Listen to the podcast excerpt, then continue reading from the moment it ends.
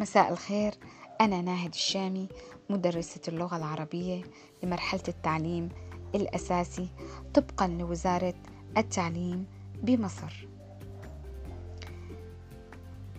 رح نكون سوا ببرنامج البودكاست مساحة التعلم الإلكتروني عن بعد. لدروسنا القواعد والنحو. درسنا اليوم فيه متعة وإثارة. لأننا كل منا يحدث الآخر ببعض أخباره وقصصه أو بعض المعارف التي يلاحظها أو يشاهدها. مثال العامل نشيط. الطفلتان محبوبتان. المهندسون مبدعون. المعلمات مخلصات. العلماء اذكياء نلاحظ هنا أن جملة العامل نشيط تدل على مفرد وبدأت باسم العامل. لكن كلمة العامل لا تعطي معنى بحاجة إلى كلمة أخرى لتتمم المعنى. العامل نشيط نشيط هي اسم وهو خبر لكلمة العامل. لاحظ عزيزي الطالب أن الجملة الأولى العامل نشيط.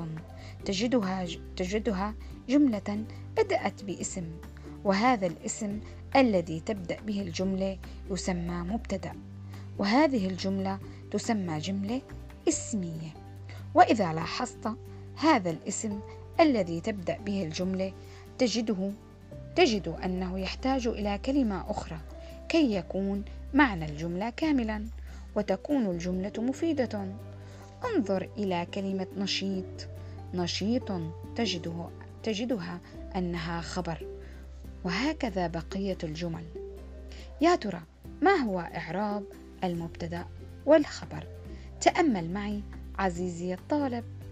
تأمل إعراب المبتدأ والخبر. تجد أنهما مرفوعان. علامة رفع المبتدأ والخبر. الضمة. إذا كان الاسم مفرد مثال العامل نشيط أو الضمة. إذا كان جمع تكسير مثال العلماء العلماء أذكياء. وأيضا علامة رفع المبتدأ والخبر الضمة إذا كان جمع المؤنث السالم. مثال المعلمات مخلصات. ولكن ما إعراب المهندسون مبدعون؟ هنا نعربها مبتدأ وخبر ولكن علامة الرفع تكون الواو لأنهم جمع مذكر سالم. المهندسون مبتدأ مرفوع وعلامة رفعه الواو لأنه جمع مذكر سالم. أيضا المبدعون خبر مرفوع وعلامة رفعه الواو لأنه جمع مذكر سالم. هناك جملة الطفلتان محبوبتان. عزيزي الطالب يا ترى ما هو أعرابهما؟ سأقول لك. علامة رفع المبتدأ والخبر للطفلتان محبوبتان هي الألف. لماذا؟ لأنه مثنى. الطفلتان مبتدأ مرفوع وعلامة رفعه الألف لأنه مثنى. محبوبتان هي خبر مرفوع وعلامة رفعه الألف لأنه مثنى. نستنتج عزيزي الطالب أنه أن الجملة الإسمية تتكون من ركنين أساسيين هما المبتدأ والخبر ولا يتم معناها إلا بهما. معا مثل العلم نور العلم مبتدأ مرفوع وعلامة رفعه الضمة الظاهرة على آخره.